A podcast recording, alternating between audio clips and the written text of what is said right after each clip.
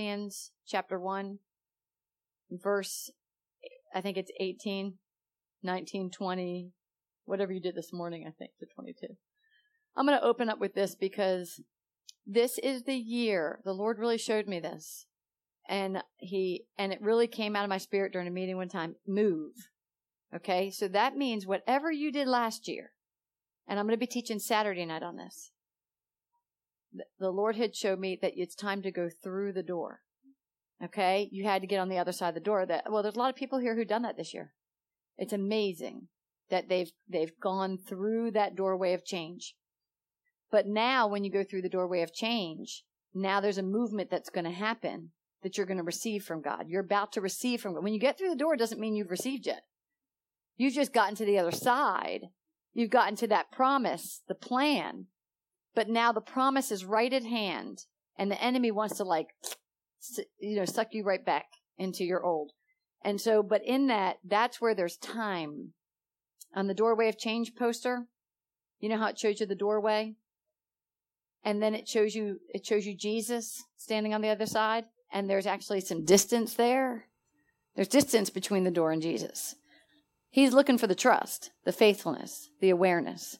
And so that this when you get through the door, this is when your ear gets pierced and you really are to hear now what he's doing.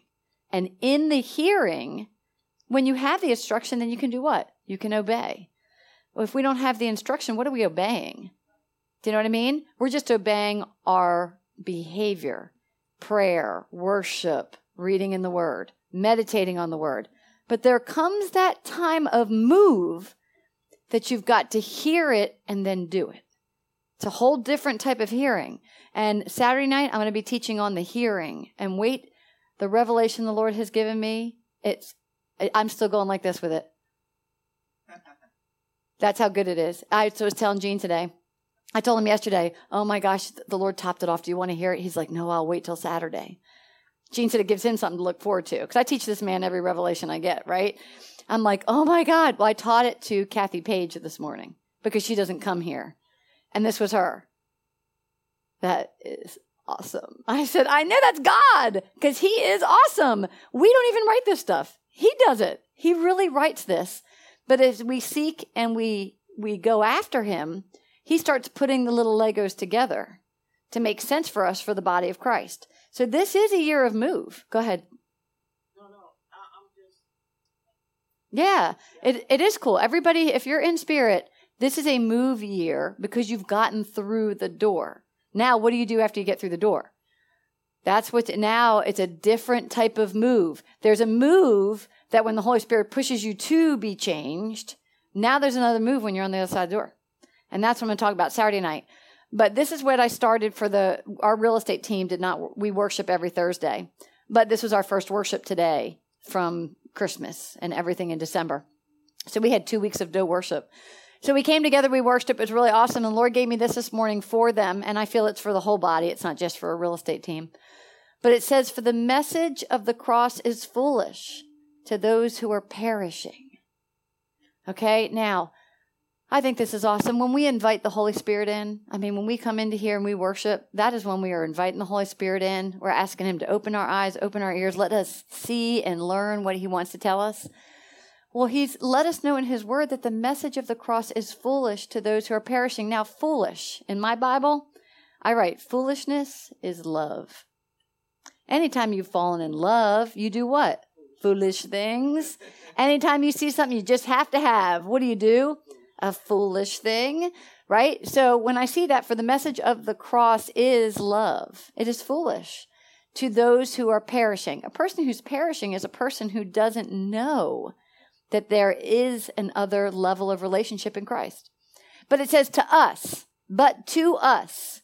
That's Mamie, that's me, that's Kenrick, that's um, um, Teresa. I do that all the time. By the time when I get to the fourth person, I'm thinking ahead the whole time, and then I lose it. Teresa and Todd, and um, it says, "But to us who are being saved, it is the power of God." Now, this is what I said to people. That is a very strong sentence. Who are being saved? A person would say, "I'm already saved." No, You are saved. Your spirit has been saved. But the person who's being saved, their soul is being renewed day by day. So there isn't anybody in here that is any better than the other person and that gets some type of a card saying you don't have to seek God every day. There isn't anybody who gets to a plateau that says, "Oh, I'm already I'm I am I am all whole and I'm not." No, until you see Jesus, then you come to the end to your new life. But on this life, it is a daily, daily being saved. And so I remind that to the realtors today. When we are growing in whatever God's moving us into, we have to remember, remind yourself, I'm being saved.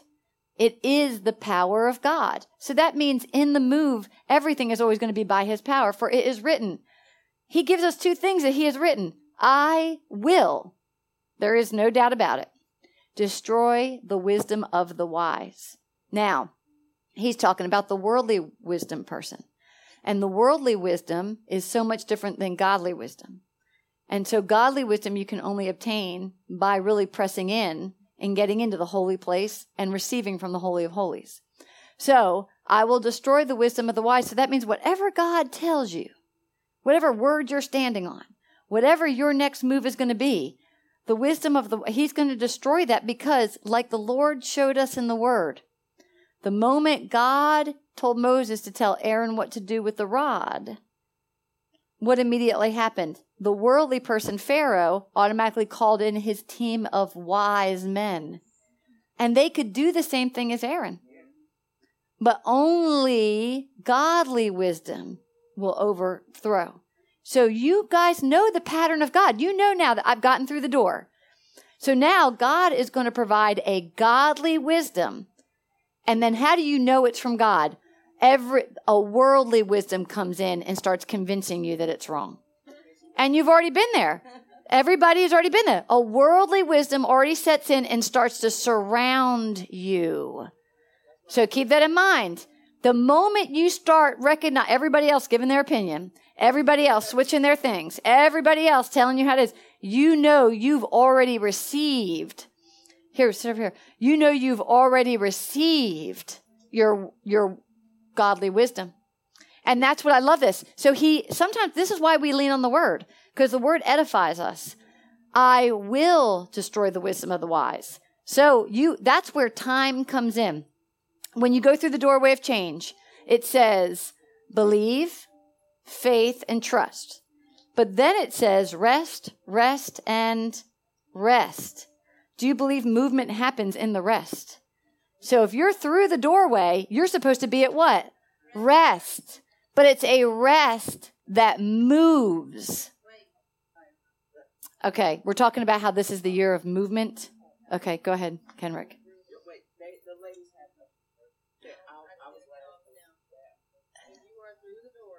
If you're through the doorway, that means you have gone through a deliverance. You've experienced something of fear something of anger, that weight that laid down. You made it, the shame coming out. You're through the door, right?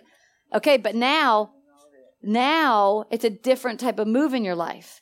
The first move was deliverance. Now the second move is going to be healing. But in that healing is to get you to obtain a promise. Just because we get delivered doesn't mean we're healed. That's okay.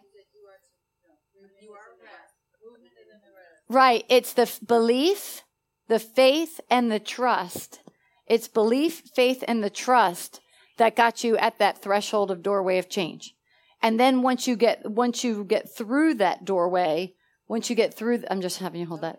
Once you get through it, now it's a different move. It's a it, this is the most complicated move, the healing, because you've got to be now at rest where God put you for the year. So there's a rest for some people this year.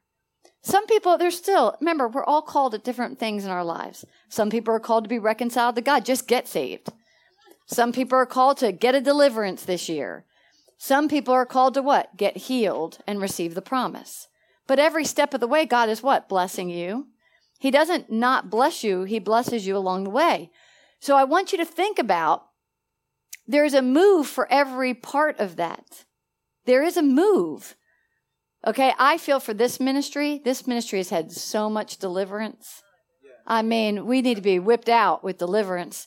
We have had so much deliverance this year, and that was the deliverance is coming through the door, the threshold. But now that we've had the deliverance, now we've got to learn how to live in the rest.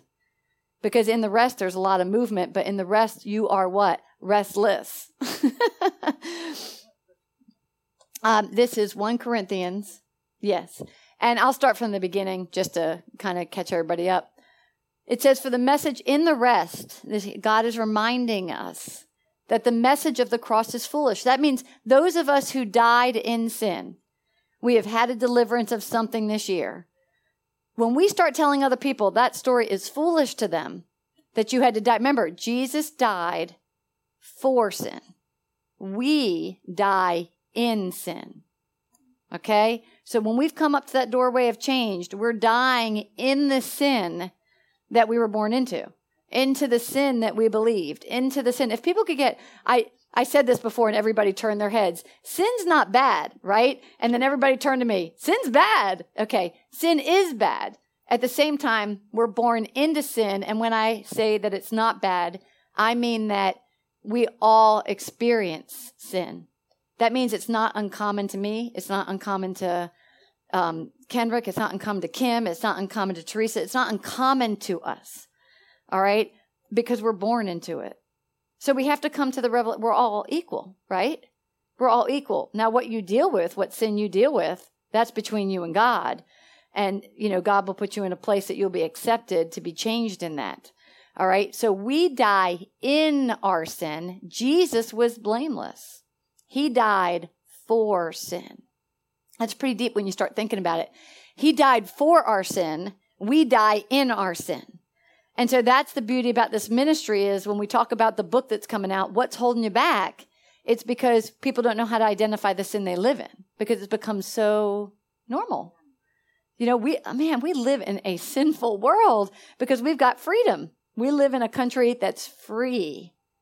Think about that. In freedom, you have to choose something. You're going to make a choice. You have more choices put before you. And so when it says for the message of the cross is foolish, for somebody to know that you come to church to die, that's pretty intense. Yeah. You're coming to church to be changed. You're coming to church to die, then to be healed, then to be sent. And so think about it. People don't understand what we teach because most people don't want to put themselves through it because they're fear what people will think of them.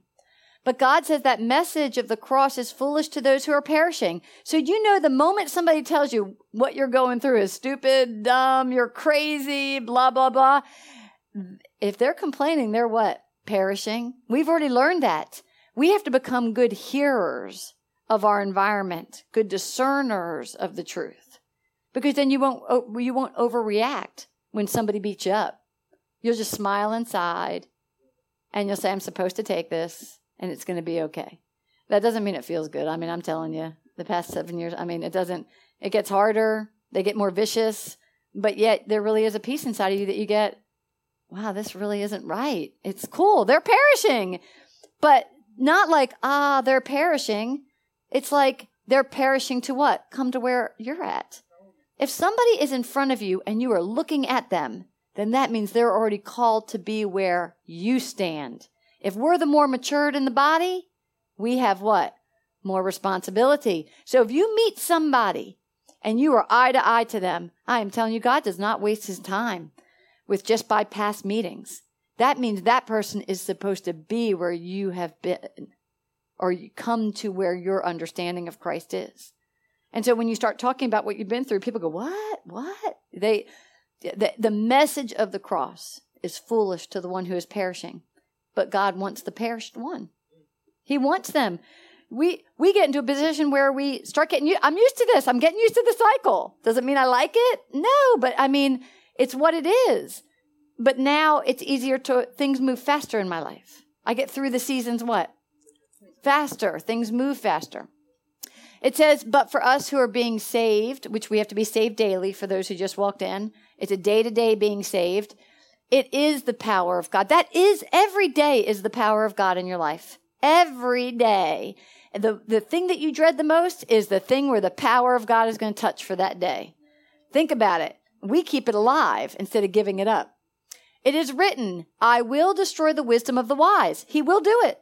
So once you start walking towards that foolish way that God has led you, all the wisdom of the world is going to come and attack you. Be prepared. But he says what? I will destroy it. And I will bring to nothing the understanding of the prudent. Boy, that is a sharp. Take a knife, just turn that right in your gut. Prudent. That's what we're going to talk. That's awesome. Prudent is when somebody who is reserved. They're cautious. They're analyzing everything. They are not going to step until they have all the right facts. But there's two types of prudence. There's a prudence of the world. Do you know what I mean? And now we know you've you've met a prudent person, somebody who's done their life so right. They've done it so right. And even the things that they, they have done wrong, they're going to work to change somebody else to do it right. Because why? They're going to put, they're going to try to put their wisdom on their shoulders and try to pull them along in the world to be, act, and do a certain thing. A prudent person will say, no, no, no, I already know better.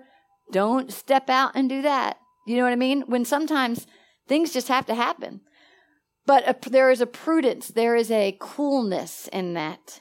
Because a prudent person thinks that they have done all their research. They have got the right answer. Now, there is there is godly, there is a prudence in Christ. Where but you know the difference. You know why?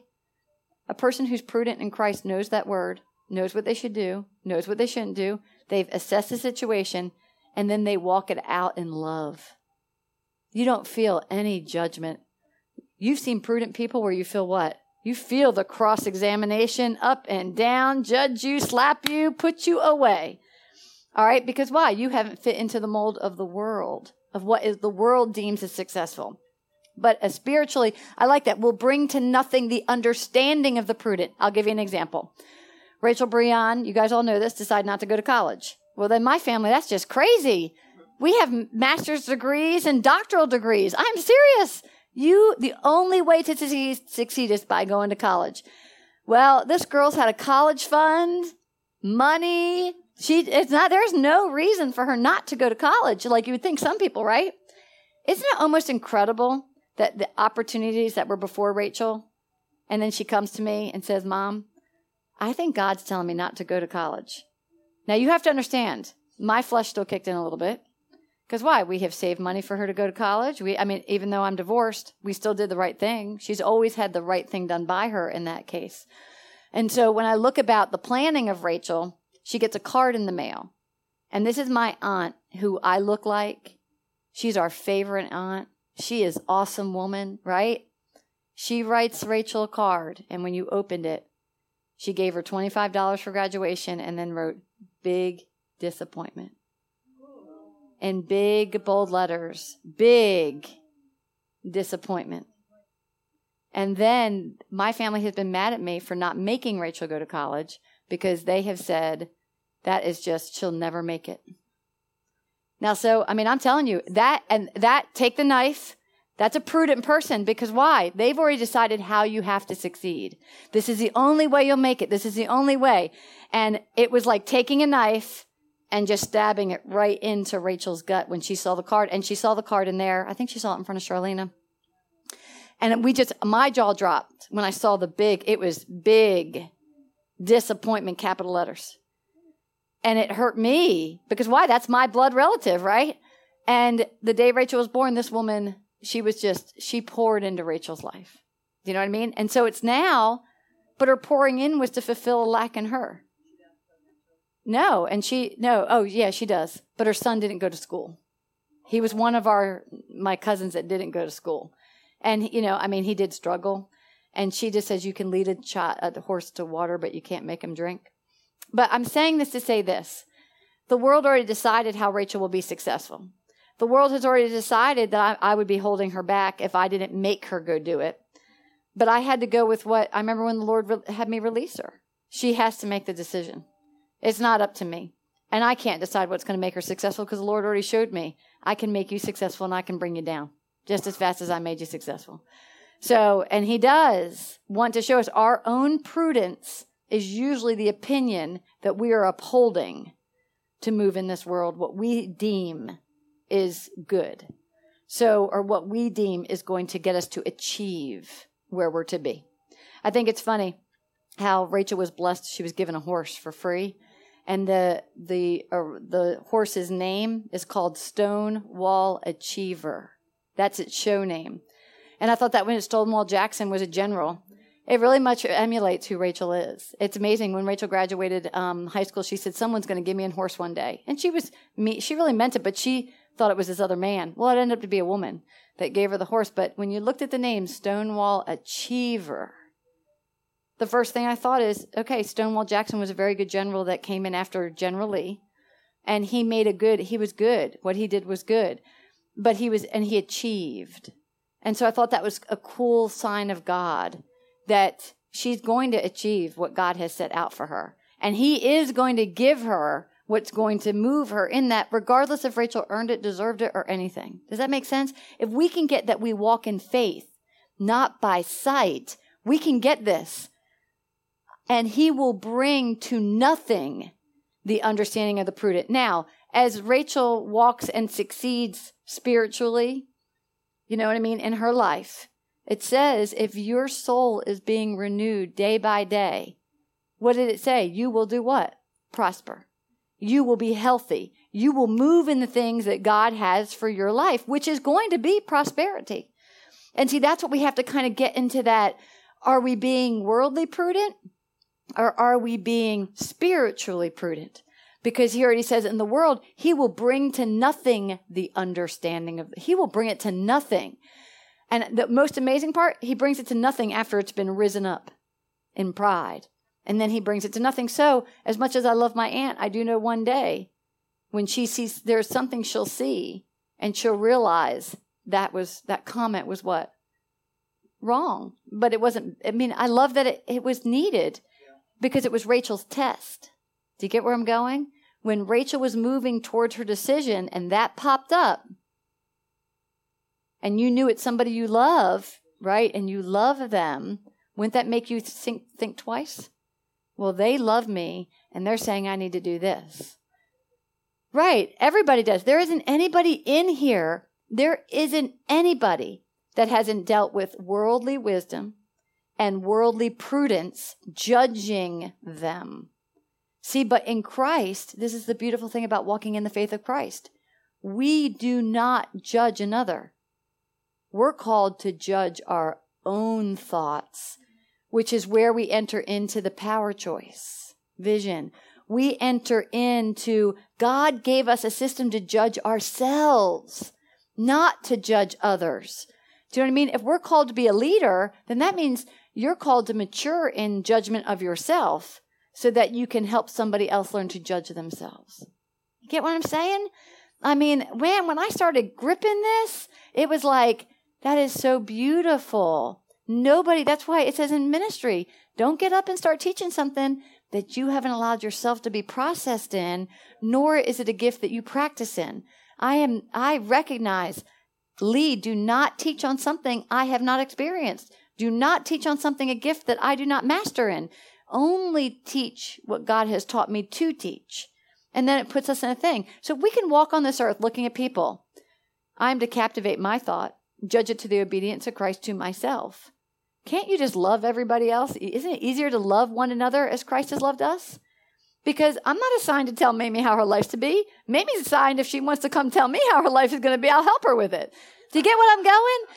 The same thing with Teresa or any of our relationships. Our relationship should be we share in love for guidance, for awareness, but we don't share to be judged by the other person. We, we really don't. But sometimes we're so used to being judged. There's sometimes we want somebody to grab these shoulders, grip us, and say, just tell me, just tell me how bad it is. And we think we want the truth. you know, I mean, I do love this. So it says, Where is the wise? I love the question. Where is the wise? Where is the wise? Where is the scribe? Where is the disputer of this age? Now, I love this. Where is the wise? That means we are already built to seek godly wisdom. We are already built to seek to research. So there's nothing wrong with research. Research is there for a reason. We're supposed to research. But where is the wise? Well, as you grow in Christ, the wise is in the Word. The wise, He sent His best wisdom, Jesus Christ. Where is the scribe? The scribe is one who studies and studies and studies and studies. I mean, Gene will even tease me. I know Leigh, she probably went home and beat that Bible to find the answer. Because in the beginning, I couldn't move in the spirit because I was so fearful of not moving in this. You have to balance the word and the spirit, and then you can flow in your life. And it's figuring out that balance. I believe two people come into the body of Christ full of spirit, and you just don't know which one, right? or then you get somebody who's grown up and is knows this word like the back of their hand, but neither of them ever really met God in that way. So we, it's getting the balance in place, getting that balance. So where is the scribe? Where is the disputer of this age? Key word there, disputer. The moment somebody, we are called to intellectually reason with God you know that you are with a person that intellectually reasons with God because when they ask you a question, you want to share with them the truth, but the, you can tell the person's not forcing the truth on you. You ever have those moments where you're just talking about the word? Each person shares their experience, but they're not really disputing. They're just what? Sharing.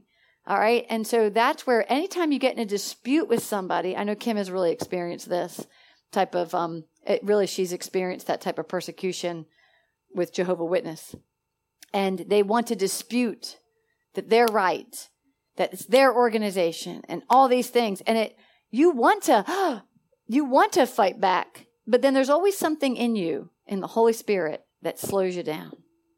Because Jesus, Jesus would never fight for the truth. He would be the truth and would let it defend itself. And so you have to think about that. Kim is a wise woman. She doesn't force that change. She just keeps living the way she's living. And then one day there'll be that moment because she was already put before you. Remember, the one that put before you is the one that is already called to be where you're at. So she's already put before you. So you think about that. There are disputers, and we need the disputers. Why? So that we know that we're on the right path. If you heard God tell you to do something and you started stepping towards it and you have no disputes, you have no worldly wisdom coming to intercede and you have no what you you you have people who come and are very worldly around you. If you don't have that i would question. Because god already says it's his way. Jesus did not walk in one path that did not have an interception of the worldly wisdom did not have prudent scribes and pharisees so think about this if you're if something's way too easy beware because if it's way too easy, you have to ask, is that God? Satan can give everything to us just like we think God will give it to us because we've never received that particular thing from God. Think about it. Okay, I'll use this. When you want your first kiss, come on, everybody knows about the first kiss, right? You want your first kiss. You've already decided who you want it from, how you want it, when you want it, and you work it, right? But see, because you've never been kissed before, you don't know what to what expect, but you feel this little excitement. Well, it's the same thing. When God's about to bless you with something, you know it inside, right? And you want it because it's already, the desire is already there. But then when you start stepping it out and Satan sees that you want it that bad, he can actually produce what you think you'll receive. But if there's no opposition, it'll be like getting the lentils and missing the inheritance. You got the short little meal, but you missed the fullness of the blessing. And see, that's Satan's job. His job is to steal, kill, and destroy and take away the power that God has to give you. And because we don't wait patiently to let ourselves be healed, we don't wait for the deliverance, we don't wait for whatever the move is, we miss out on something that would be better, would make you more happy. And how many people have grabbed something before God? Yes. Every one of us has. And so we're still growing up. We're, yeah. And guess what? It doesn't make a difference, but there's all different arenas in our life. You can be, it can be a relationship. It can be a job. It can be finances. Whatever it is, we are not all experts in all of them. So everybody has that. I have this dream that I want to do this. I have this sense I'm going to do this. But now it really is put it on the shelf and let the Holy Spirit mature it. Wait. What why are we in such a hurry? I say this to Gene all the time. Why is everybody in such a hurry? We're supposed to be perfected in love so we can actually die, go to heaven, and then go do what we're really supposed to be doing, which we live forever. Wow, when I got that concept, we really live forever after we leave this world. That is the fullness of love we will receive. So we're here to, we really are sent to college on earth to grow up. So what are we in a hurry to graduate? Because he's trying to get us somewhere for something else. Man, when you start, that bears witness with me. I think about that. It bears with, witness with myself that I'm an alien on earth, that I'm a foreigner here, that I'm a citizen up there. And he's just, and here, grabbing the lentils would be creating your own world here on earth, creating your own dominion, creating your own wealth, creating all these things on earth, and then missing out on the inheritance. Because God says, if you're going to want it, God is such a good God that He'll let you go to it. And He'll let it build up. He'll let Satan keep feeding you. But then think about now what you just missed, which you don't really miss it, but now you have to go back and you have to still start over to get that. You just don't get it handed to you when you realize you made the mistake. Okay. I, my best experience really was when I called up to God in my car. I said, I love this man. I will treat him like my husband, even though this guy says, I can't marry you. It's like I couldn't hear that. Yep, we're going to be married. We don't need a piece of paper. And I was like, thank you, God. Thank you, God. I was thanking God. And what did he do at that time? He handed me over to my delusion. He said, This girl's so strong. I am not going to get her from this, so I'm going to go let her live it. So he let me live it, and it was a good seven years until the end. Do you get what I'm saying? Because it had no life on it, but it had the best life. It gave me such the experience that, I mean, you guys know how I live now. You can't get me away from Jesus. You are not going to get me out of this zone. There is no devil. I love it when the prophecy said, the devil can't get you. Remember that prophecy from Eric White? You are not moving. That's right. I right, but he says I can get people around you. And it says the enemy will work on people around you, which is true. When the, the enemy sees that you've become rooted, that doesn't mean I don't make a mistake. It just means that when I see my mistake, I'm immediately going to repent, go back to the word, get into that. And he says, I'm going to move you quickly when you do that. He moves us quickly when we come into the right cycle of knowing the power. There is a power of our choice that we really, and it shifts really quick. But when we stay in the sin as long as I did, that means it was going to take me just as much time to get through that.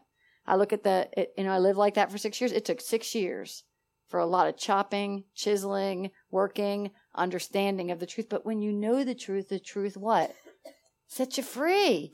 It sets you free. And so it says, has not God made foolish the wisdom of the world? Yes. Yes, in time he does. The key word is time on that. For since in the wisdom of God, in the wisdom of who? God. The world through wisdom did not know God. Isn't it amazing? We can know something and have no wisdom in it. We can know how the world works, but have no wisdom of God. We can know that God exists. We can know all about Jesus. Have you ever met somebody who knows, has memorized everything about Jesus? but you know that they've never really met him. There's no relationship. It is beautiful when you think about, but the world through wisdom did not even know him. So that means when Jesus came to the world, even those who were educated knew the uh, the Torah, knew the laws. They couldn't even recognize that Jesus truly was the Son of God, that he was the blameless one. Instead, they worked to do what? Dispute with him and destroy him. So when somebody's coming towards you, Weta, and they start disputing something that you know that you know is God, and I watched Weta go through that with buying her place. Uh, Gene and I put it, we, we even said, if this really is, because we don't know all the answers. People will think because of our relationship with Christ, that means we know all the answers. We don't know all the answers. We do know, I can tell you this, I do know who's assigned that I'm supposed to work with them, when I'm supposed to work with them, and I need to work with them in the end, because that's where the grace is. I know my assignment when it's my assignment. But that doesn't mean I know everything about that person in the assignment. So I remembered when Weta and I were called, I was definitely called to help Weta through her real estate process, and so was Todd. But the beautiful thing is, when it really came, the rubber met the road. What was, we sat there. What is God in this?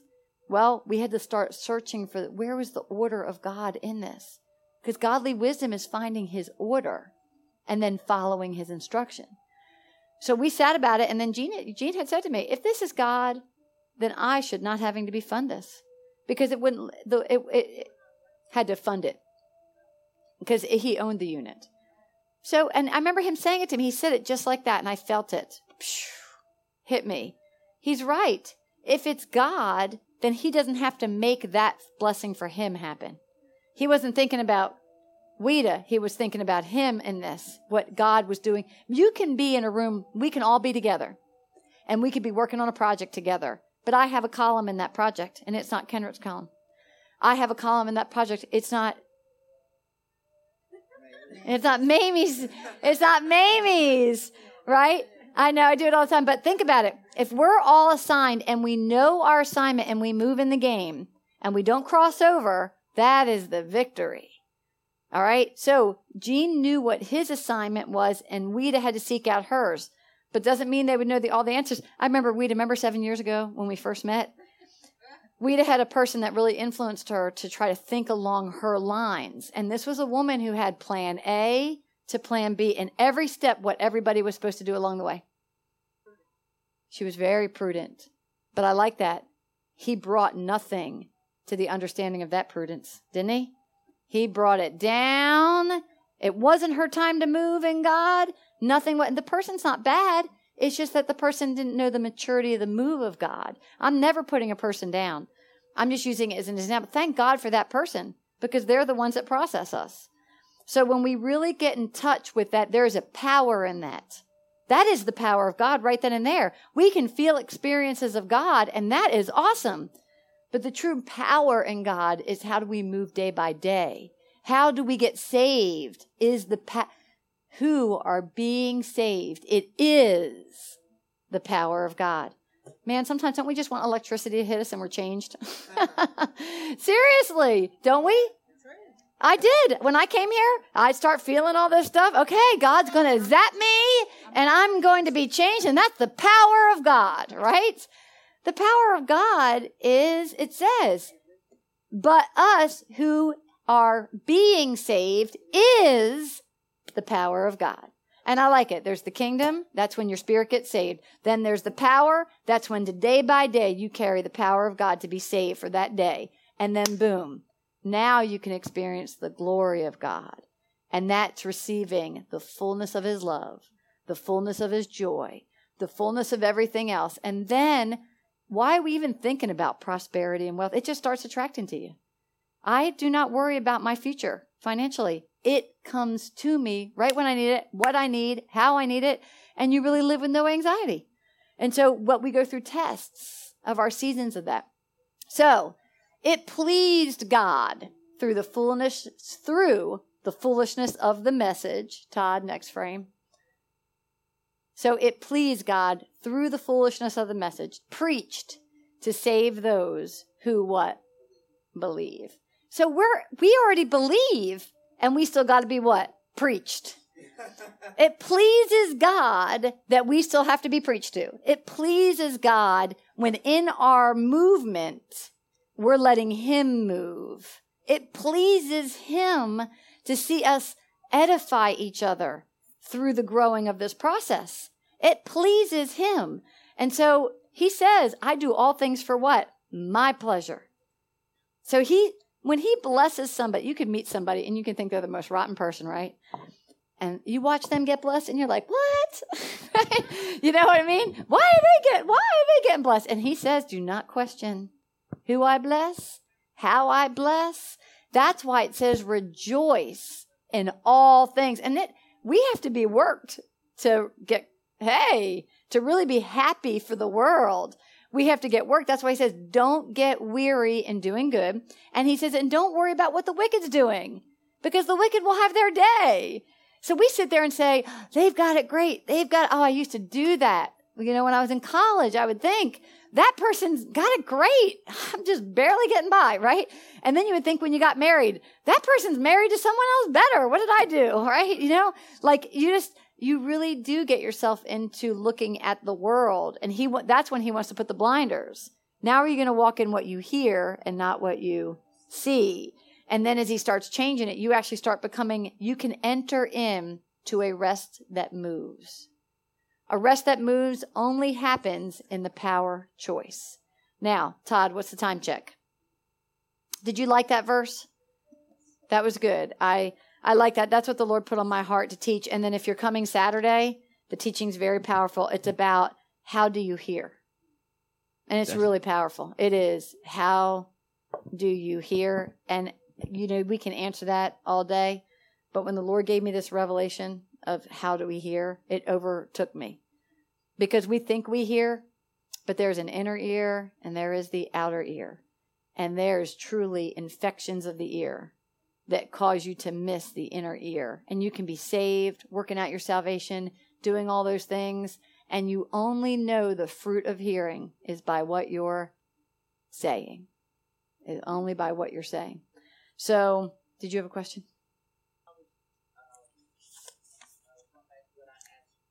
Mm-hmm. Well, do you feel the pull because people have told you, or are you are you feeling it from the inside? Because if you're feeling it from the inside, then God's leading you to go do something. And it may not really be getting a second job. It might be somebody He's actually aligned you to help. I see it every day. Gene leaves this office mysteriously. And you're like, where's Gene going? Right? He'll run out that office. And then he'll come back and say he bought a car or he he went to Title Max um, or he went here. And he always comes back with who he saved and he he had his old Range Rover, and something told him to go to Title Max. Well, why would he take his Range Rover to Title Max? But he took the t- he drove the Range Rover. You guys all met that girl, Karen, but her assignment the assignment was done. Do you get what I'm saying? Uh, we have an assignment every day, so you might be saying, okay. I'm feeling it. If you're feeling an inward pull for a second job, well, just start walking it out. It might not be for the second job. It might be for the person that God has you to talk to. Do you get what I'm saying? Worldly wisdom would say, I don't need a second job. I'm okay. Do you get where I'm going on this? Yeah, we walk by witness. But the only way to walk witness out, the only way to walk witness out is to take a step towards it. You have to take one step, then God's plan step towards you. If you take a step and nothing comes to you, then don't take the next, you wait. And so you're right. We move by witness. And so when Gene left that one day, he was gone. We didn't see him the rest of the day. We didn't know where he went. He comes back all hyped the next morning. He was like, I went to Title Max. You went to Title Max? Oh, CarMax. Title car? What a. Oh, okay. All right. Right. Okay. Well, but you get where I'm saying? Like, it didn't make sense. Now, Gene didn't do anything with that organization. But he went through the process to, when he sat down, Karen was the assignment. So you have to remember our walk with the Lord is walking in a faith, not questioning, why am I feeling this? So if it really is Kenrick from the inside, then you, all you have to do is just keep praying to God every day. What should I do about it? If he doesn't tell you anything, don't do anything. If he pops a place in your mind to go get an application, just go get the application. You get where I'm going on that? You don't know where he's walking you into. Matured spirituality will not worry about when anybody worries about what they're doing. That's why he says we have to stop man pleasing and stop doing for what the face of man thinks we should do. And that's why he says those who leave. Now, I, I find this interesting. For women, it never says you're to leave your husband. I just, it, it doesn't. But it says a man leave a wife, a mother, a father, a sister, a brother. It doesn't say you cannot. I checked that out. I noticed that. Where's husband? All right. Because women are made for we are made to serve a man's vision. Yeah, I mean, that doesn't mean we can't be an apostle, prophet. Uh, it doesn't mean we can't be in one of the gifts of the office. It just means that we are, every woman is assigned to help a man get somewhere where they need to do. And so when I say that, I did notice that there was no husband, but it does say wife. It says a man. I haven't gotten the whole revelation on that. But what he says is those people who will leave and separate themselves unto Christ. He says, I will give you double of that.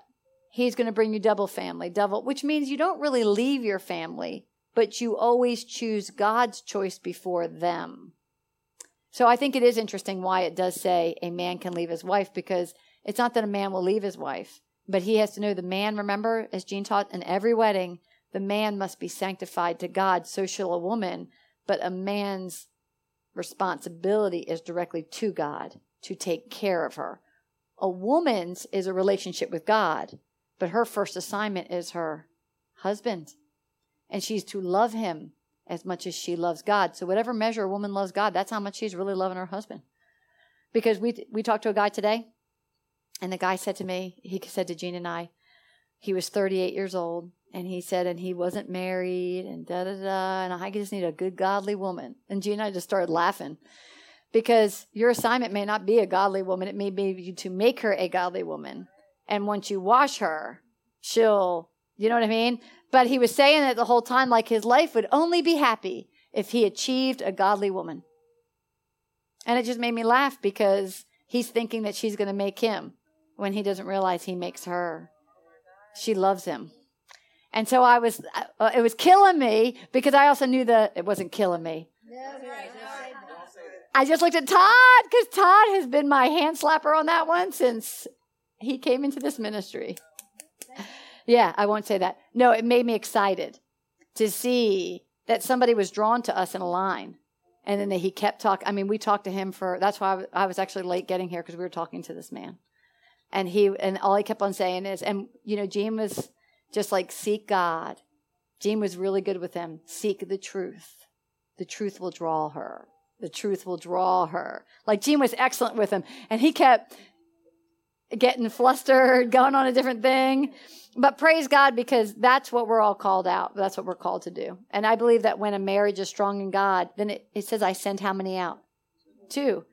He can send you out by two with your mate, not with somebody else. You know what I'm saying? He's sending you out to do different assignments. So that's why we joke in the real estate firm. Todd and Chris, send them out by two. All right, go ahead. Let's put on Isaiah 55 8 on the screen. And um, what time is it, Todd? Because I think I'm only going to get through two more scriptures. Okay, yep, we're almost done. Uh, Isaiah 58, 55, 8.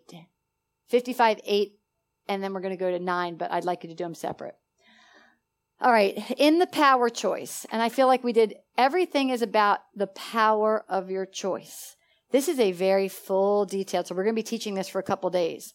But the first thing every power choice starts off with, if you look, does everybody have this sheet? If you don't, here you go. You have it? Okay. Hey, girls. You got yours? You want one? You good? If you look up at the top, it reminds us that we are sowers. Do you see how it says we are sowers? We are sowers. One who scatters seed. What is a sower? One who scatters seed. Now, seed can be many different things. In the world, worldly wisdom and worldly prudence, seeds are things and possessions around you. Okay? Well, the Lord starts off here with what's very important to us is we are sowers of seeds. Seeds really get planted in the mind first by people's words. The day you're born, Courtney came in to see me today and we talked about her birth. And it's amazing what Courtney, what, doesn't she look different? Courtney, I mean, it's just amazing what God has done with her through the birth. But the moment that baby came out, what is the first thing it does? Hears. I don't know if you remember, I did a teaching on the senses, yeah. and hearing is one of the senses that's at a hundred percent capability the moment you come out of the womb. Your eyes are not capable, your smell is not capable, but your hearing is 100% at its full maturity the moment you come out of the womb. So think about that. Courtney's little baby comes out of the womb, right? And all she's doing is what? Hearing words, hearing an atmosphere. All right. And our atmosphere, that's why our homes must be created in atmospheres for God. And how do you do that? Play worship music. Only say the name of Jesus. Sancti- you call every devil gone the moment you say Jesus and he knows you mean it from your heart. You don't have to scream and yell at it. All you have to do is I I laugh now when I see when I see a dark thing float in the house. I just look Jesus, like you know I believe, right? And I see it float away. because you know people come in my house.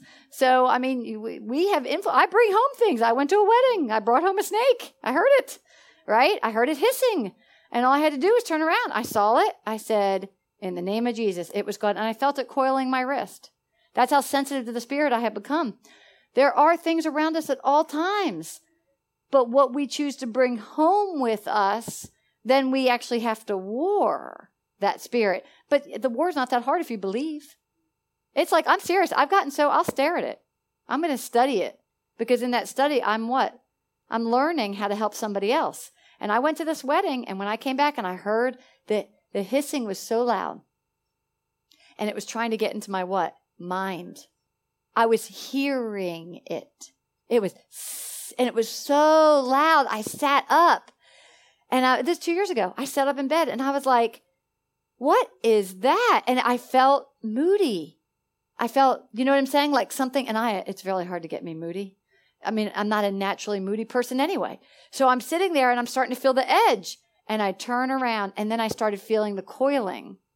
I started feeling coiling. I looked down and then I looked and there was its head going like that. And then I just laughed because it, the word says it, you call out his name, it has to what? Flee. But it comes from the power that's within you. Think about it. All the years of the power of Christ growing in me, being formed in me. Now I just look at it and say, in Jesus' name. I mean, and then to watch it poof away is like, and it can't come back into my sphere. But doesn't mean something doesn't jump on you. And that's the part when you come through the door and you're entering in the rest. Remember, you're used to certain things. Your body has become accustomed to acting a certain way, seeing certain things. You may not see a snake, right? But remember, I just told you I heard it. I could see it because it's a spiritual discernment God seems to use for me.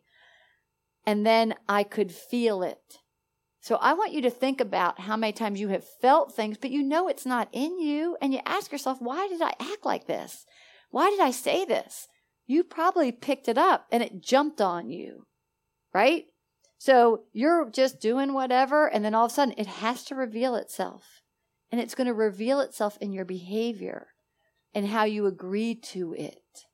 So this is one of the best things. When we get through that doorway and now we're in the plan, we're in where we're supposed to be, that doesn't mean something can't jump on you to get you out of that rest.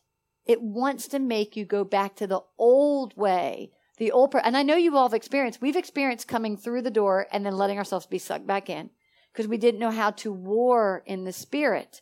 And that's why it says we plead the blood, we say the name of Jesus. When you don't know, all you have to do is plead the blood. If you don't know, all you have to do is say the name of Jesus. We talked about it in real estate worship this morning. I said, How many people have had that dream when you started growing in this? You became aware of the spiritual influences where you just wanted to call out the name of Jesus in a dream and you couldn't. How many people have had that? Right. When no, when you're having that dream, this is so awesome. This is what the Lord showed me. I remember I would have them in the beginning, like I'd be wanting to call out Jesus and I couldn't get it out. Right. Okay. Right. Everybody in here. Right. You can't. So everybody has had that, right? Okay. It's no, because this is, this is part. I love this. These guys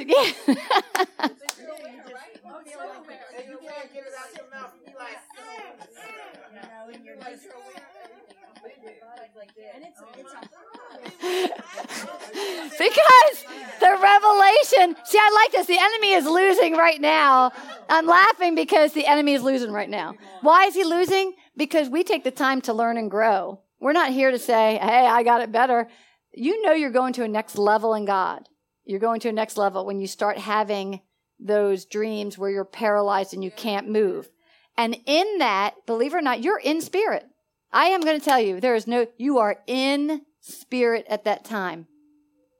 And right there, you're in your test. We get tests in the world, but we get tests in the spirit. And in that spirit, how many has anybody ever sat up and just said, Jesus? Right. And it's amazing. Boom. Okay. That means you were actually, your spirit was in the war of the spirit. And see, and it made you feel good when, now there's times you might not have said Jesus, but the times that you got it out, you just defeated the enemy. And, and we all go through that until you hit a time where Jesus just will pop out. There is no thinking about it. There is no thinking about it. That's when I knew when I, when that, when White said to me, the devil can't get you anymore. Because there does, it becomes so, I knew that my life had truly became Jesus's when I broke my ankle and I was, they had me on all this medication because they, I went in surgery. And out of the surgery, the whole thing I'm doing is speaking Bible verses.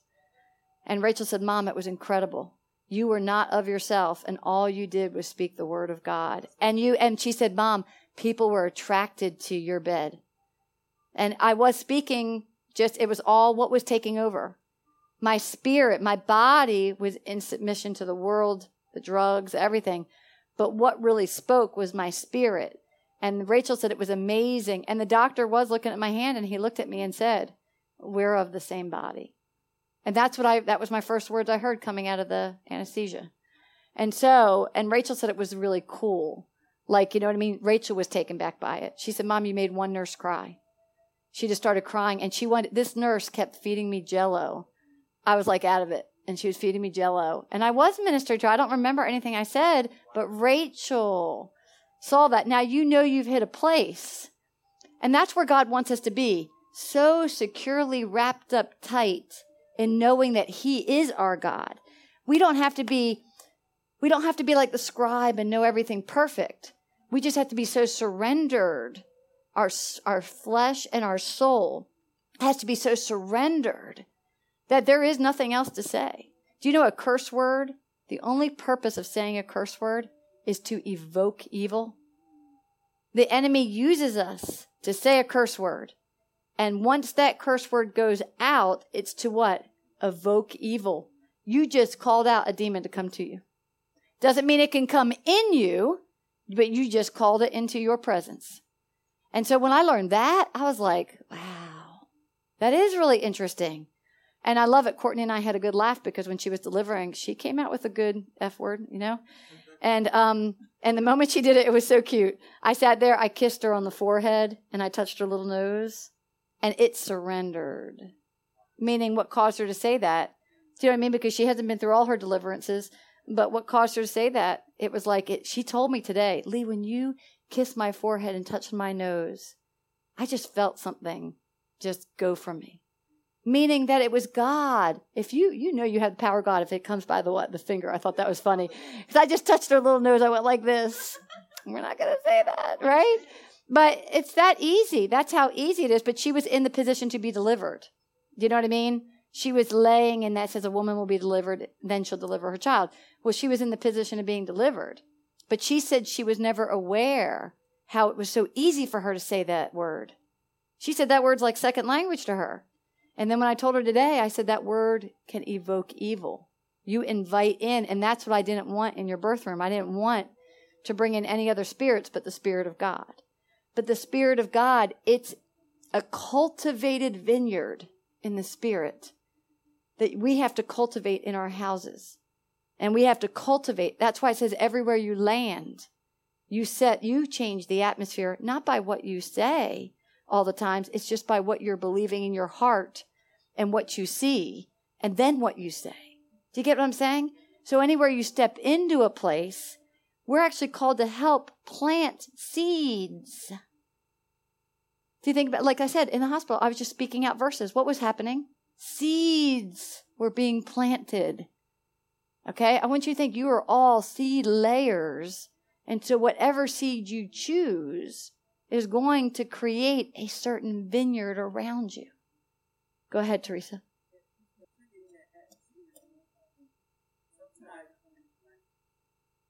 creating that type of atmosphere in your home. Yeah. Years, many, many years ago, I didn't understand. I mean, I had that relationship, but I didn't understand why people didn't want to come to my house, even yeah. my relatives. Yeah. And when they did come, they would go back and I would get this word, you know, I wasn't comfortable there. I mean, almost I've been over backwards to make you comfortable. Yeah. But it was a spiritual thing. Right. It's and a spiritual learn, thing. I had to learn that. And back to what you was talking about, seeing something Mhm. and how sometimes it, it follows you, can attach itself Yeah. to you. And that's where we need to, um, a lot of people think that they did something wrong. Right, and they didn't. But you didn't. That's just part of walking in the world. Where yeah, it's it is. I don't feel bad, but I thought that too. Whoa, what's still in me? If I'm Right. bringing that home, right? Right. Uh, that was a that was a beauty. I mean, that snake. It had its. I mean, it was large. So I think, what's in me? But I'm not gonna lie. I danced at the wedding.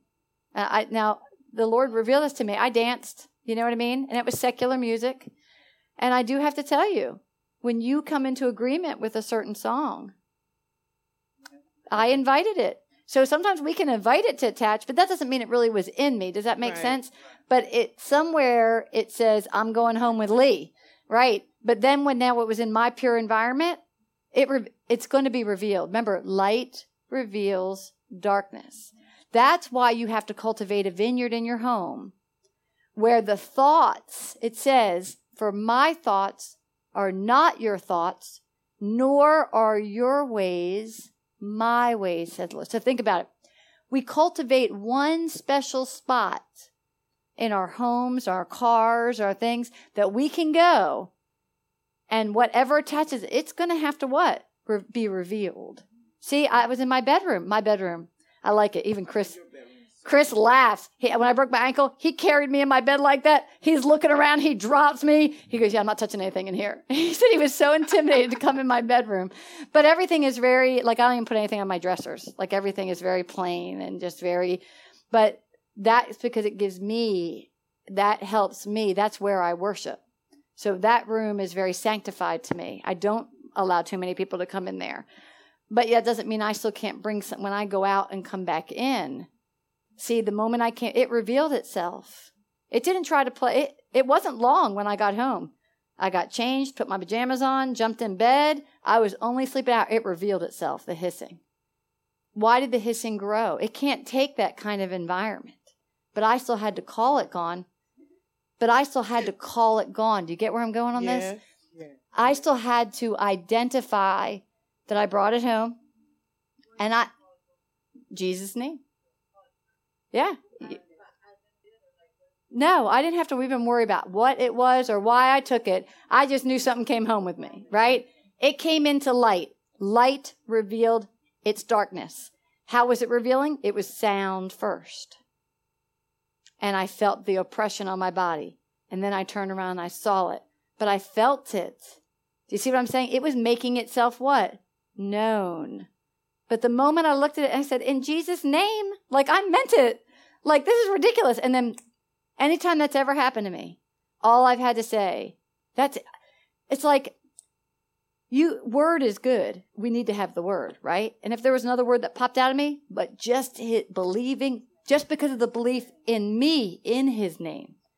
See, think about that. The one who does not have godly wisdom knows about Jesus' name, but has no power with the experience.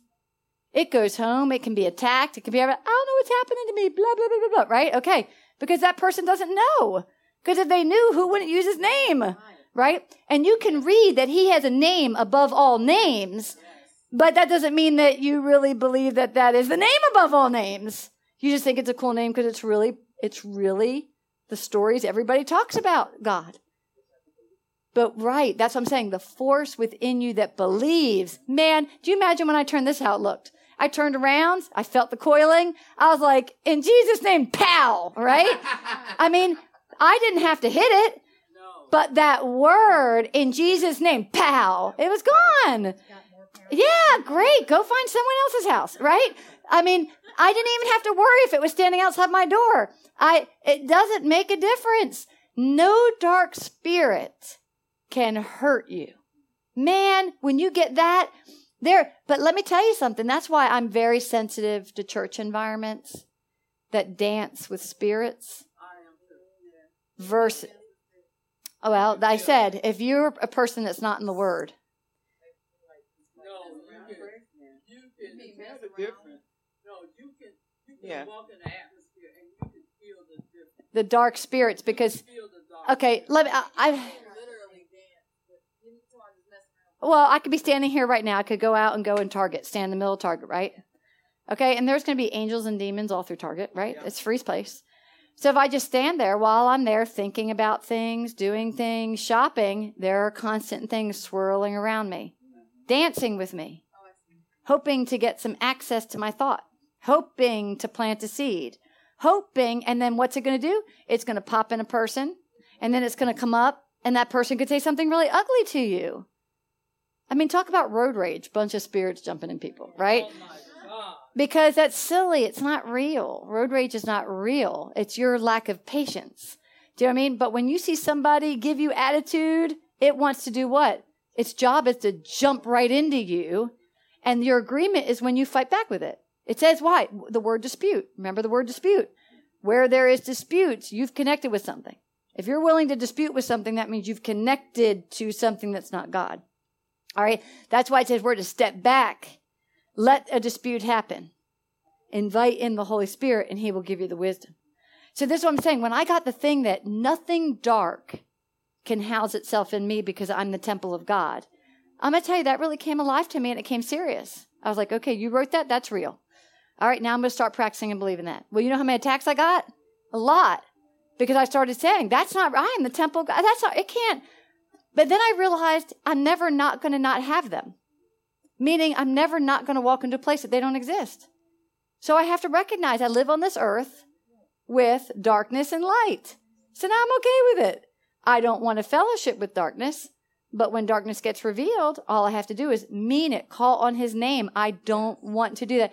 I ministered a young lady that um, really had, um, and and this is probably I'll probably let's end this, but I do want to tell you testimony. I just don't want to record it but I want to give you a testimony on it. But praise the Lord because our thoughts are important. I'm just ending that.